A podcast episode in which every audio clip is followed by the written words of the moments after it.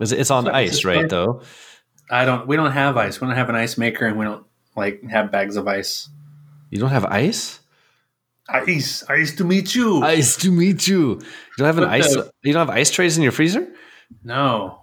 Should we do that, Sarah? Should we have ice trays? We should get ice trays. We used to have ice trays, and I think maybe How- one of us found that a little bit trashy, and so threw them out. No, no, no, no. I don't know. I feel like I just got kind of gross after a while. you immediately backtrack. okay, I'm gonna leave now. You guys have fun.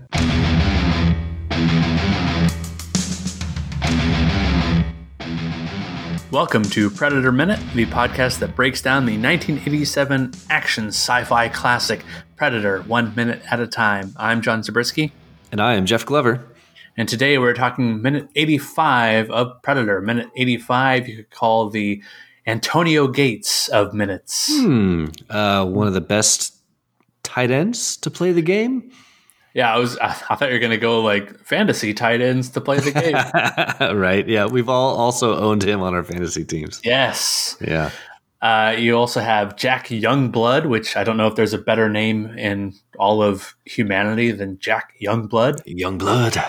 Youngblood. I want to hear Bill Duke say Youngblood. Oh, Youngblood.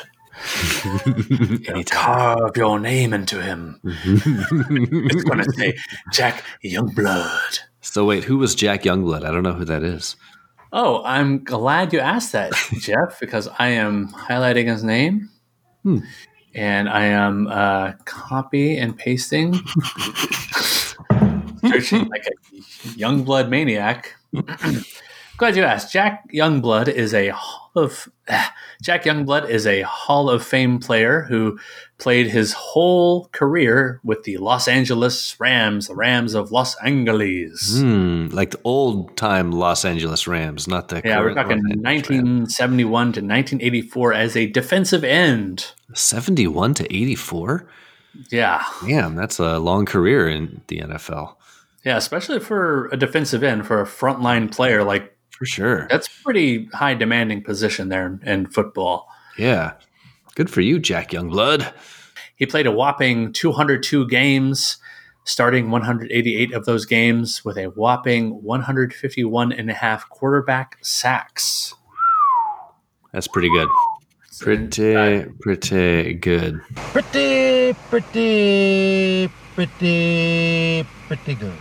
Little uh, Predator connection. He was the vice president, then president of the Orlando Predators from 1995 until 1999. The Orlando Predators were Wow. an arena football team based in Orlando. Mm. Wow. Nice. Orlando Did you ever- Predators. Did you ever watch uh, arena football? I, ah, shit. Um, You, you I don't you know if I to. ever actually have watched arena football or ever did watch arena football back in the day. Okay. Yeah. Did you? Uh, yeah, I would catch it on um, ESPN two, the the Deuce, if you will. The Deuce. it's it's highly entertaining, high scoring, and like Yeah. people are just constantly moving. Like before, it's kind of like NFL blitz, basically. right. Right? Minus Basically. the body slams afterwards. yeah, there might have been a few of those, but Yeah. like all sort of like tackling into the wall and like yeah. Yeah. the kickoffs going through the uprights for points. I believe. I just envision it always looking like the football scene in Starship Troopers. Do you remember that? no, I don't. But Johnny Rico sure. does like a front flip into the end zone, or Oh, one of the characters does. Yeah. Just, just yeah. Just, There are people out Oh. there right now that are going, yes, that's exactly yes. He's in there. It's over. So just imagine football in the Starship Troopers universe, and Hmm. you'll know what arena football's like. There it is. Did you ever accidentally uh, flip on or, or run into like Australian rules football? Uh, I have, and it's still confusing. I do like the guys who come out and point after. Um, That's what I was Something about to say. Like, there's a lot. It's sort of a cross between football and soccer and rugby, and uh, but I always like the guys that come out and they do the double point thing. That's what I remember. Yeah, finger guns. That Fing- play deserves a finger gun. right. Yeah, I love how that was an official thing. Like, finger guns. What would be your um, gesture to add as a referee to a sport? Oh, like double middle finger or something? I think I would do the vanilla ice, the VIP, which is oh, it's basically you make your middle finger and ring finger into a V, and then you fold down your pinky and your index fingers. If you can't tell, I'm doing it right now, nice. That, that's a good call. and that would mean five points because of the V. well done. Thanks. No, my double middle finger would just be maybe for like a flagrant foul or something. Oh, Double yeah. middle, then no, you're in the penalty box or what? F you. Yeah. All right, we have some other players. I'll just run down. Uh, at number 85, uh, this minute is the Chad Ocho Cinco Mm, minutes. Chad Ochocinco also was on many fantasy teams about 15 years ago. Yeah. Until he kind of lost his mind and started his own reality show, right? Yeah. Do you think if Chad Ochocinco was in The Predator, he would take a marker out of his sock and sign the Predator's corpse when you beat him? I thought that was Terrell Owens. Oh, was that T.O.? Damn it. Yeah, against the wide Seahawks, receiver. right? Yeah, wrong wide receiver. My bad. Uh, Scratch that. but he and. Terrell were friends, I believe, and I think their Yeah. reality show was a joint one. Oh, okay. That makes sense. Yeah. Yeah.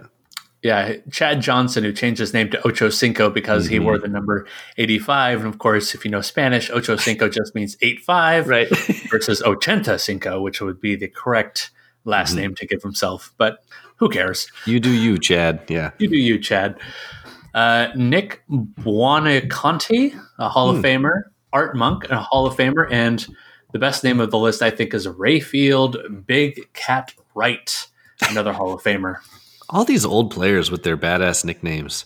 I know, like Crazy Legs, Big Cat, the Mad Stork. Mad Stork, Big Yeah. Cat. Yeah. Like it's just a, a zoo out there of, of animal nicknames. uh, Pork Chop Womack. right, right. oh man. I don't know if I'm playing football or having dinner. Man, I feel like we've wasted enough of the listeners' time. Let's talk minute 85. Minute 85 Do opens it. with Dutch pouring some black powder into a leaf, and it ends with Dutch rubbing mud all over his face. Hmm. All over that face. Well, we have broken this minute up into three distinct parts, correct? Correct. Three parts. Yeah, and it's pretty obvious when you watch this minute as to why. So we'll cover the first part here real quick, which is only about nine seconds long. And this is really just Dutch finishing up, carrying over from last minute, uh, pou- pouring out uh, the black powder from his uh, little, I don't know, grenade charges, Yes. um, pouring that black powder out into some leaves, and he's wrapping the leaf around the, the powder. And uh, we just get a quick shot of that, and then the the shot fades away, and, and we'll talk about what it fades to in a moment.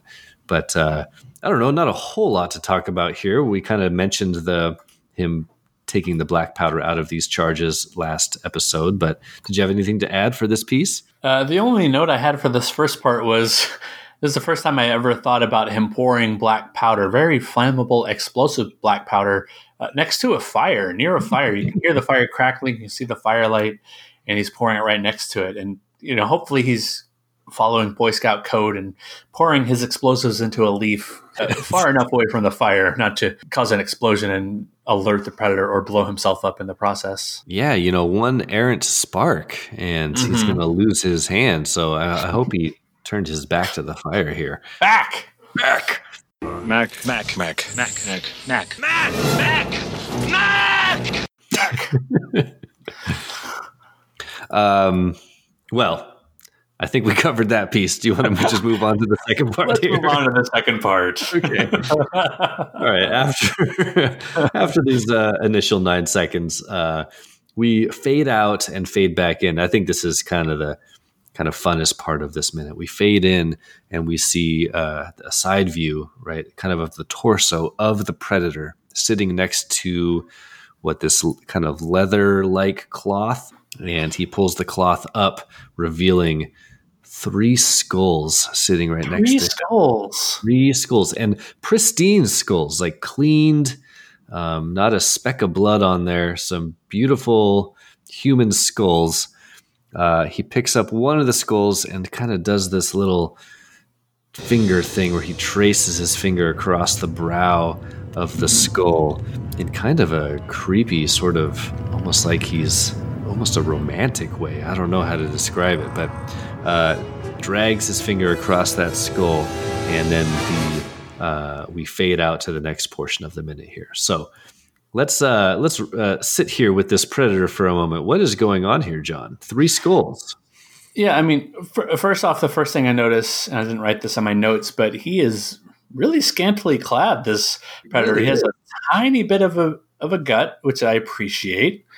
right, keep it keeping uh, realistic hunters in mind when they uh, design the predator.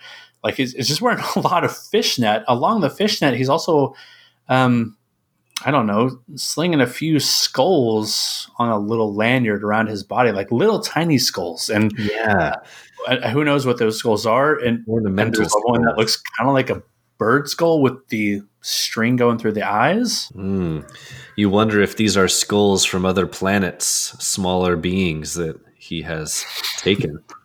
Which is hilarious to me to for me to think that he's killing off like these little mammal and bird like things and keeping their skulls. It's like ah, there's like a, a Mexican porcupine or whatever that was called back in the. It's like, why would you keep that skull, man? That's it's just it's like a nuisance, not not, not even a, an opponent. yeah. I have to agree with you here. I do like how they make sure the predator is uh, body positive. You know, he's just he's got his little gut there. Um, Yeah. Also quite muscular, and uh, and yeah, the predator is. Uh, he, I think he likes to get a little freaky. He's got all these fishnets on. You know, I don't know. Maybe that's just uh, his his comfort clothing there. Maybe that's his uh, nighttime predator wear. that's his pajamas. His pajamas is fishnet. he still has the gauntlet on though. He still has his little uh, whatever doohickeys on the arm. Uh, do you think any of these skulls are from any of our friends on the jungle team? Oh yeah, of course. I think they're all jungle team uh, friends. I think specifically he picks up picks up the middle skull because it looks like it has about the same tooth arrangement as we see later in his hand. But if I'm going to go right to left, I'm going to guess pretty obviously Mac with the giant hole in the uh, top of the skull. Mac uh, on the far right.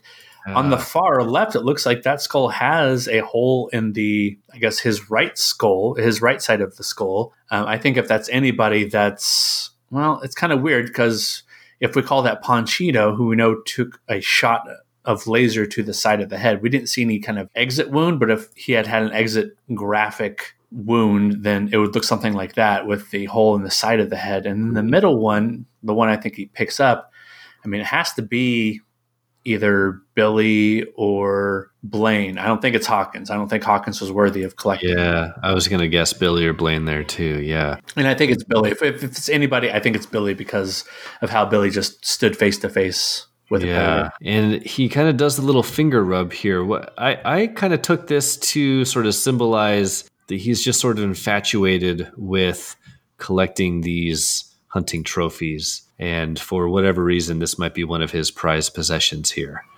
Um, Did you interpret Yeah. this in a different way at all? Nope, I think he's just like any other collector. I happen to collect shoes, and sometimes I look, I gaze lovingly at my shoes. Maybe not quite so passionately. Oh, come on, you you pick it up and you rub your finger across the top of it. Yeah, and I, I, I think like, oh, that's that's a nice, that's a nice uh, setup there. That's a nice uh, couple eye holes there, or whatever you think about shoes.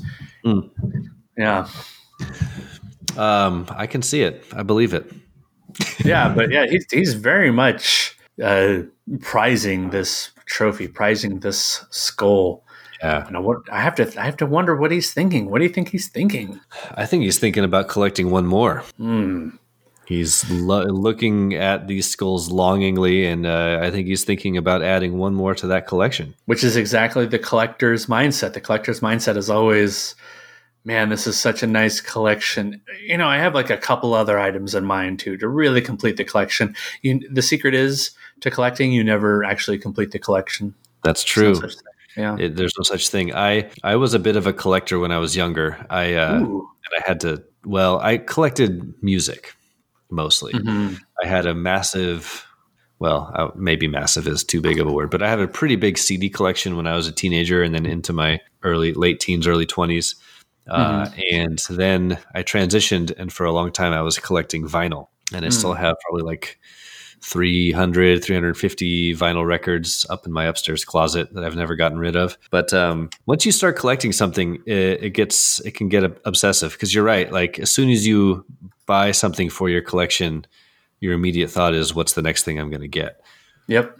and uh, it's why I uh, there's a lot of people online and a lot of the movie people that I follow on Twitter and stuff that are big proponents of physical media, and I think that's awesome. And they're it's cool to see all these big collections, but I decided a long time ago that I was not going to start collecting Blu- Blu-rays, like physical media Blu-rays, because it would Yeah. just turn into uh, a, a never-ending obsession, and it would cost me too much money. and I Oh, don't yeah. think my wife would be happy. Yeah. Yeah. So I just do everything digitally, stream things, and All right. Yeah. Good. Good strategy there. Yeah. On the collecting side of things, uh, I made a couple notes. Uh, one was the way he holds the skull. A lot of times, the way he holds the skull really reminds me of how Chewie is looking at C-3PO's disembodied head in Hmm. Empire Strikes Back when Chewie finds C-3PO totally disassembled as he had been shot by who knows what a stormtrooper or another droid kind of off screen and Chewie finds his body parts brings it back to their little apartment there in Cloud City and is looking at the skull pretty intently and you don't know what he's thinking because he doesn't speak English and he doesn't even say anything in that scene. good job finding a Star Wars connection. You're good at that. So yeah, I stretched it a little bit. I happen to watch a lot of Star Wars. I like it. I like it. Thanks. Um, I noticed in the notes you you mentioned a, a Shakespearean connection or resemblance here, and and I had thought of that too, or just sort of thought about like the you know the classic Shakespearean picture of the character holding a skull in his hand. yes. Yeah, you are you are the English teacher. Uh, do you want to elaborate? I've never taught Shakespeare, but um, back in my uh, student days, it was definitely my favorite of the Shakespeare plays, Hamlet, where uh, in Act Five, Scene One, so we're in the last act, act, act, act uh, of the play. Um, a, a lot of this is, if you know your Hamlet, you know your tragedian layouts, you know that things are pushing towards a grim ending. But uh, in this kind of grim, almost comedic scene, uh, Hamlet is coming across the skull of a former royal jester Hmm. when his dad was king, and he gives a, a little speech. And I'll plug in David Tennant of Doctor Who fame uh, reading the lines because he does a fantastic job of it, and it's kind of like a modernized version of it too, which is nice. This skull, sir, was uh, Yorick's skull. The king's jester. This. Ian that. Let me see. Yes. Poor Yorick. I knew him, Horatio. A fellow of infinite jest. Of most excellent fancy. He hath borne me on his back a thousand times. And now, how abhorred in my imagination it is. My gorge rises at it. Uh, but there, there's a lot of analysis that goes into what a character is thinking when they're holding a skull. Um, some some people would analyze this scene as Hamlet, or in this case, the Predator, thinking about mortality, um, or thinking about who this person was in a past life. Um, it could be a reference to someone who used to be alive, who the audience is supposed to relate to uh, in the Shakespearean era. Era Era. this would have been possibly a Elizabethan Elizabethan comedian named Richard Tarleton, um, who Shakespeare would have known through comedic performances. Uh, and of course, in this movie Predator, we're thinking about the team members and how the Predator is just collecting them one by one, like like a hunter. Like a hunter. Like a hunter. Like a You hunter. know, if my English teacher had connected Shakespeare to Predator, I would have paid a lot more attention in class. Yeah. I, I I think when I teach it, I would have to show a little scene of a predator holding a skull for sure. Course. Yeah, I think it's now mandatory viewing. I think it's how you connect to the kids these days. You show something a little modern, a little Arnold. Ah, Can Arnold do Shakespeare lines? sure. He would say. He would say what I have it written right here. Alas, poor Billy. I knew him. A fellow of infinite jest. a fellow of infinite jest. fancy. Yeah, and it goes on kind of like that, and you're, people are like, "Man, this is taking forever because Right. he has not memorized his lines. He's just reading off the script." That's exactly right. Oh my gosh, everybody. I can't believe that Jeff and I were talking about Arnold and Hamlet. And for some reason, that night when I was recording that with Jeff, it just did not instantly come to me that Arnold had that Hamlet bit in Last Action Hero, which is one of my all time favorite Arnold moments in film when he's in the little black and white fake movie that uh, Danny is watching in the theater, and he's doing all the action bits and a couple of the lines uh, from Hamlet. So I'm just going to go ahead and plug that in here in the middle of the podcast. Uh, so enjoy the Arnold Hamlet connection. And so he goes to heaven. and for Talk, just do it. to the same villain sent to heaven. Hey, Claudius.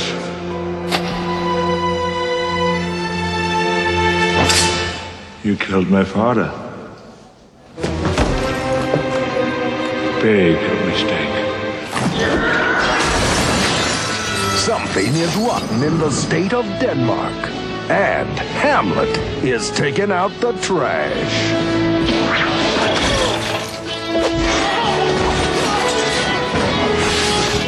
Stay thy hand, fair prince. Who said I'm fair?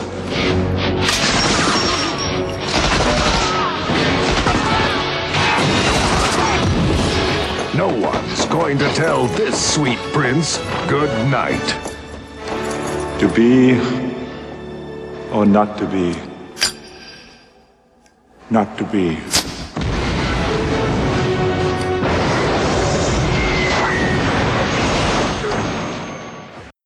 Good old Arnold. All right. Uh, where are we at here? Are we moving on to the third part? Yeah, take us to the third part. Okay, so after we hang out with the Predator uh, and his skulls, we fade once again back to Dutch at his little camp. Back. Back. Back. And here we get some gratuitous mud application. We have a sort of slow moving camera from right to left, and Dutch is applying mud to all parts of his face his cheeks, nose, uh, up on his forehead. And uh, we really, he's really mean mugging here. Like he's getting his kind of game face on, his battle face. And uh, I have a couple questions about this, but I guess that brings the, the minute to a close right there. Um, so the and th- this is the whole second half of the minute. This is from like second 25 all the way till the end of the minute. So almost 35 seconds of gratuitous mud application here with some nice tunes playing in the background. So yeah, right away, this is a oneer. I called it the muddy oneer that goes from about the 25 second mark into the next couple of seconds to the next minute. So we're talking about a 37 ish second oneer of just Dutch putting mud on his face, and it does kind of a fake out um, of a fade out, fade in, where uh, in previous minutes they've kind of faded in and out of transitions and Yeah. showing a little bit of a bow making montage where they put the tree in front of the camera. But in this case, it's like a little thin branch and the scene doesn't change. It doesn't cut away or anything like that. Yeah, It's yeah. just him staring straight ahead, rubbing the mud all over his face. Really slowly, really methodically. Really methodically, that's the right word. Yeah. Mhm. Um, the same way a, a soldier would apply some face paint in a helicopter, say, as you're getting ready to go do battle. Yes, I was totally meaning to put that in my notes because that's exactly what I thought of when Billy is putting on his face paint in the long, tall Sally Chopper ride. Right, right. So we get a little call back there that he's getting ready for a battle of a different type, and this time he's all by himself. Now, my question here was he's uh, applying all this mud. It's dark outside. Clearly, is his plan to put all the on all the mud now and then like take a snooze, or is this like is this early morning before the sun has risen and he's getting ready for the day and he's awake and gonna be awake? I, I think we're finally out of that notorious dusk. Like we've been in the Mm. dusk for I don't know how long. Uh, movie time. It, it seems like it's been a lot longer. Mhm. Uh, but I think he's just he hasn't slept at all. He hasn't eaten at all. Something you brought up uh, a Yeah. couple minutes ago. I think he's just ready to do battle. I think he's ready to really take it to the predator. I think he's being really efficient with his time and very efficient with his energy. If, if, if you want to save some energy, maybe right, put on your mud really slowly and, and not rush Right. through it. Yeah, he's Yeah. getting the second wind here. He's getting all prepped up and ready to go. Yeah. And uh, he really does have like a mean mug going on. Mm. Um, kind of that squinty eyes. His his lips never come apart. Kind of pursed lips the whole time.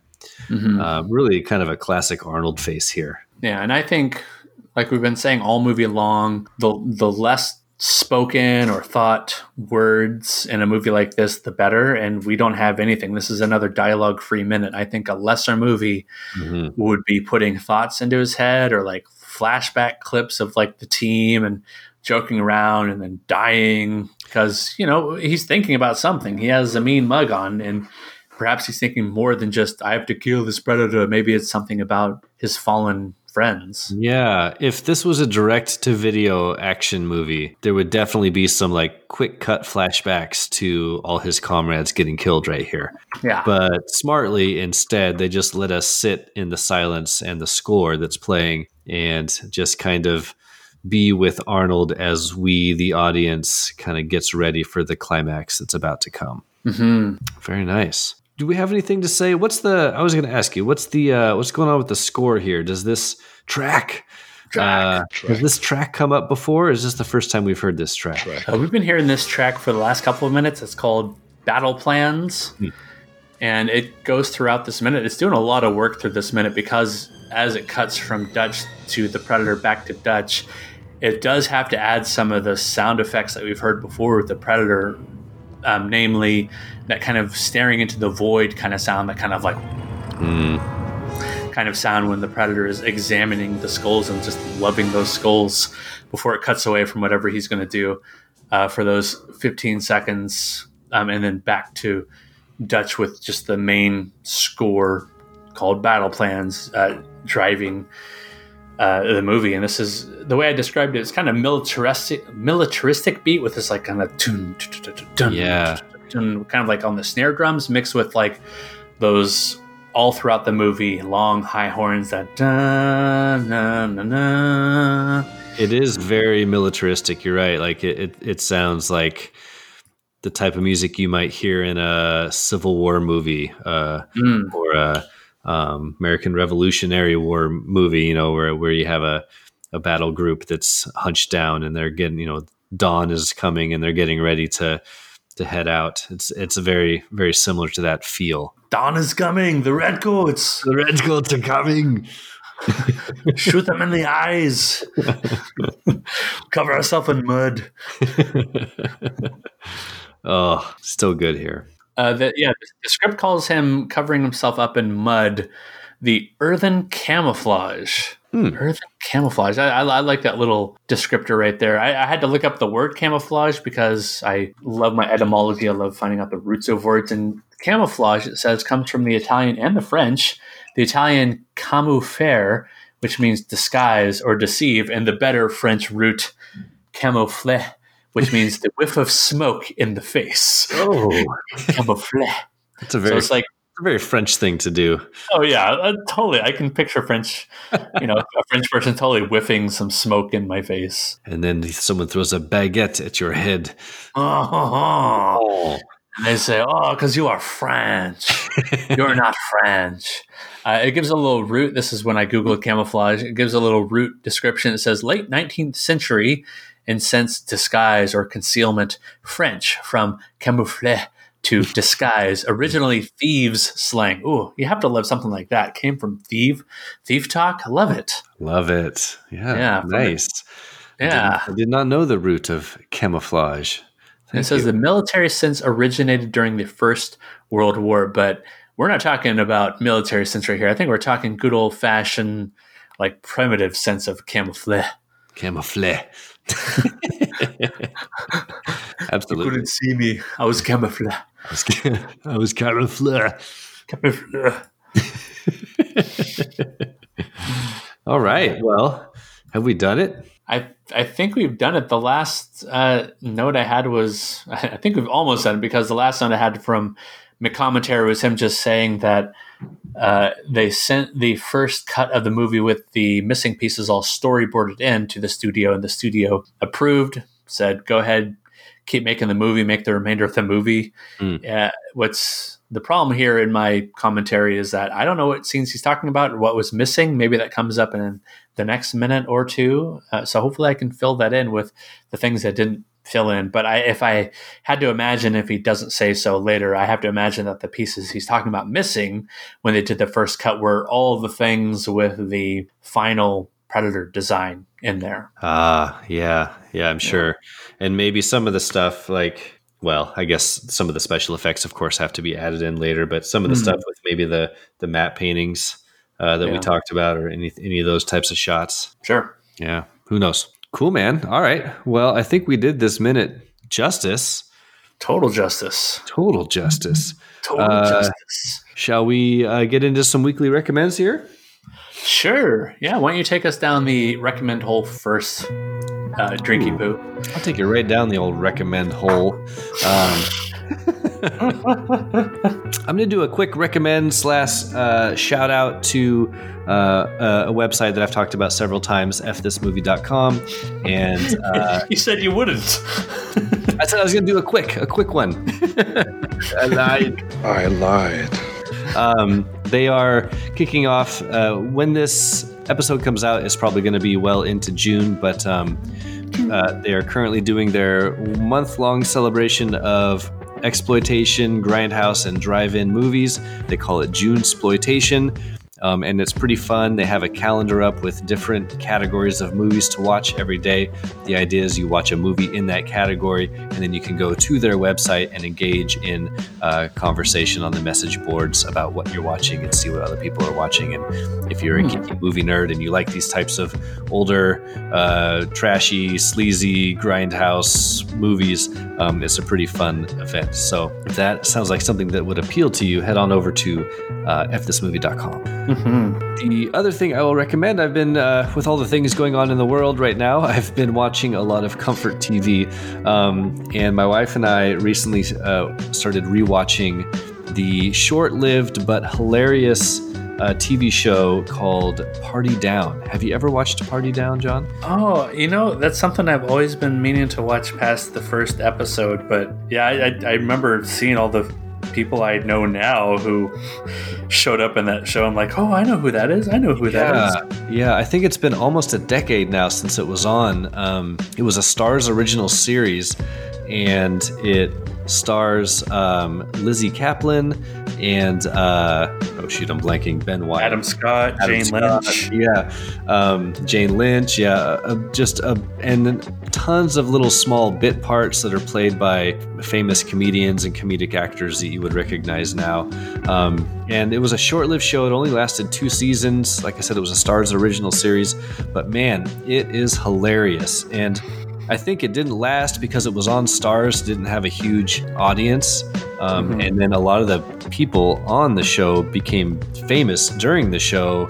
Like I know Adam Scott left the show to go do Parks and Rec. Um, mm-hmm. Jane Lynch leaves the show in the middle to go do Glee. Glee I think, yeah. Um, but anyway, it is well worth watching. Um, it's every episode is the setup is that Adam Scott and all this cast of characters they work for a catering company, and every episode is them doing a different catering job for a, some different event. Just the dialogue, the jokes, the cast of characters. Um, I mean, besides Adam Scott and Lizzy Caplan, you have Martin Starr, who was in one of the kids from Freaks and Geeks. Oh yeah, and then he goes on to Silicon Valley. Silicon Valley, yeah. You've got Ken Marino, who was from like The State. Oh and a bunch of the other guys from the state occasionally pop up. It just it's an incredible cast, and you wonder why this show wasn't more successful. And I think it was just a moment in time uh, on an obscure cable channel that a lot of people didn't have. Uh, Right. But anyway, you can stream it on Hulu, or if you have a Starz as part of your cable package, you can on demand it from Starz, and uh, it's been really really fun to rewatch. It's it's hilarious. So there's my official recommend. Party down. Party down, dude. Yeah, super fun. V- very very much comfort TV. Awesome. Yeah. Do you have something to recommend for us this week, John? I do, and I texted you right away. I, I don't know. I don't know if I had finished the movie or if I was in the middle of watching the movie, but uh, it was such a strong recommend for the show. I had to recommend it to you first. That's how you know it's really Mhm. strong. It's a movie called Hotel Artemis with Jodie Foster, uh, Bautista, Jeff Goldblum, Zachary Quinto. Uh, Sofia Boutella uh, and a few other people you would know right away. Oh, Charlie Day. Oh, nice. Yeah, a couple other people. Oh, uh, uh, uh, the guy from Us or This Is Us, Hmm. uh, Sterling Brown, Sterling K. Brown. Just a, a fantastic post-apocalyptic movie where, wow, it's it's almost fitting now. Watched this, I think, a week ago before all the uh, protests and riots happened. Uh, but it takes place in the future, and there's some riots going on, and kind of a dystopian setting, I guess. They don't give a lot of uh, background or information what's happening in the outside world. Uh, but the main set piece is this hotel, the Hotel Artemis, run by the nurse Jodie Foster in this awesome role, awesome character role. Uh, who in the hotel is meant to be this place for the wounded to come to heal up and then get out. Basically, uh, the best way I could describe it to someone else is like think about if you had a functioning hospital in the middle of Escape from New York in New hmm. York that was really just meant to heal the injured and then boot them back out to the chaos. Like this is the hotel that would exist in a hmm. modern day setting. I think it's a maybe a 2018 movie. I might have that wrong. Would you describe this as like an action film or? I mean, kind of. It's more like a, a lot of suspense leading to, much like I was talking about with Hamlet, towards this last act where you know all this stuff has to happen, and somewhere the, or the other, there's going to be some kind of fallout with characters clashing and with motives intersecting. It didn't have the best reviews I saw later on on like Metacritic and uh, Rotten Tomatoes, uh, but I was pleasantly surprised and entertained while watching this movie. I don't want to give a lot away other than kind of like Yeah. the setting I was giving, um, but I really like the character work and I like the setting, as it were. I, I'm a fan when dystopian movies do it right and don't necessarily tell you everything that's going on, and they really focus on the character work. And I, I thought this movie, Hotel Artemis, really uh, hit that spot for me. Nice. I'm gonna have to check it out. You texted me when you watched it, and you were like, "I think you'd like this," and uh, I put it into my Prime Video queue, and I have not yet watched it, so I will do that. yeah, you say I was the second person to recommend that to you. Yeah, someone I can't remember who, but someone else like a day before you recommended it to me also said that they thought it would be something I'd like. So that it must be. It must be true. I was looking at the June Exploitation list right now and seeing if it fit in any of those. Uh, honestly, you'd have to go actually Free Space or Lethal Ladies. Oh, Lethal Ladies, nice. Lethal Ladies. Yeah. For Lethal Ladies, I kind of want to watch uh, an old Cynthia Rothrock movie. Do you know? Oh who that- yeah. yeah. Am I thinking of uh, Gymkata? Was she in Gymkata? Oh, she might have been. Yeah, she was like in the '80s, like direct-to-video action star. She's like pretty badass, um, but never really got real famous. Hmm. But if you look, uh, if you just like go on YouTube and be like Cynthia Rothrock, like best fight scenes, there's some great uh, videos, uh, compilations of her, and she's like kind of amazing. She's pretty good. Cool. Yeah, All right. yeah. She was not in Gymkata, but she was in a whole bunch of other movies. Yeah. Like starting in '85 and still making them today. It looks like with Wow, yeah, good for her.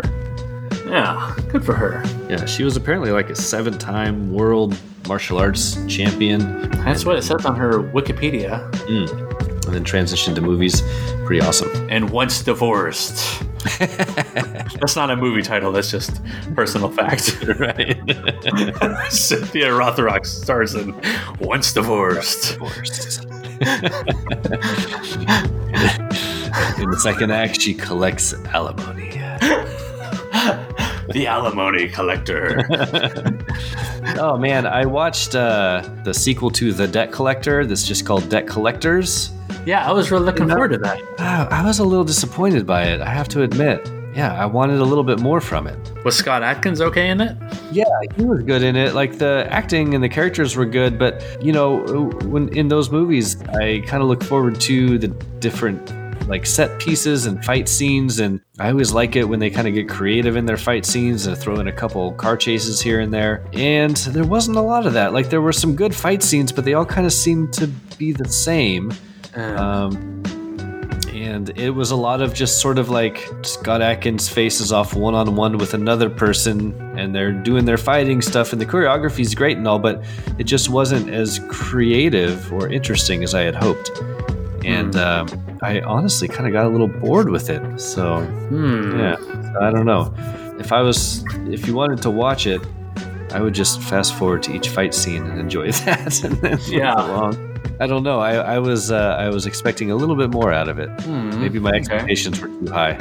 Maybe now that I've talked it down, you'll watch it and enjoy it because it'll be better than you thought. I'm looking at Scott Adkins Wikipedia, where it has like kind of the filmography halfway through, and it says 2020. Good news. Maybe you didn't like that, but he has a whole list. He has one, two, three, four, five, six, seven movies out uh, this year, including Debt Collectors. So you might want to check out any of those other ones. I will. Hardest working man in show business. My God. Yeah, and if you've seen him actually like work during his movies, you know he's he's working. He's awesome. I, I had nothing to take away from Scott Adkins. I, you when you make so many movies, there's going to be some duds here and there. So, um, Yeah. yeah, it, it wasn't as as fun as I, was, as I had hoped. Revenger Okay. was was better. Go go watch Revenger or Avengement. That's also good. I really liked. I really liked Avengement. And Yeah, I liked Avengement too. That was it's so cool to see someone like him do a turn like that. Yeah, yeah, that was a fun one. Okay. All right, Ooh, we went off there on a little recommend tangent. Man, Scott Adkins, he would take apart the Predator. That would not even be fair. Yeah, I'd love to see Scott Adkins uh, fight the Predator. That'd be great. He'd be like rubbing KY on himself just to make himself hotter. He's like, "Come and come and get me." yeah, and that kind of cool fake Cockney accent he does in Avengement. Right, just rubbing Vaseline all over himself. Exactly. Make himself slippery. Yeah. Huh, I'd watch that. We would watch that. We would probably break that down minute by minute. Absolutely. Absolutely. be a very short movie. anyway, speaking of movies, Jeff, where can people find you? what a terrible segue. I'm on the Twitter. Uh, Jeff Glover on Twitter. Carl underscore Hungus three one four. Come follow me there. My name is Carl Ishbin Expert. Where can we find all things Predator Minute, John? Oh, geez, you'll find us on the Twitter if you know that's what's interesting to you. Some movie talk, then good. You'll find us at tw- at Twitter. You'll find us at Predator Minute. You can email this show, predatorminute at gmail.com, or you can join the ever growing, always loving Facebook group, the Predator Minute Listeners Palapa. Target the center of the palapa. Target the center of the palapa. Targets the center of the palapa. Yeah, we'd love to see it and would love to hear from you. Absolutely. Yeah, so for all things Predator Minute 85, I've been John Zabriskie. And I am Jeff Glover. And until next time, Stick around. Stick around. stick around. Stick around. Stick around. Stick around.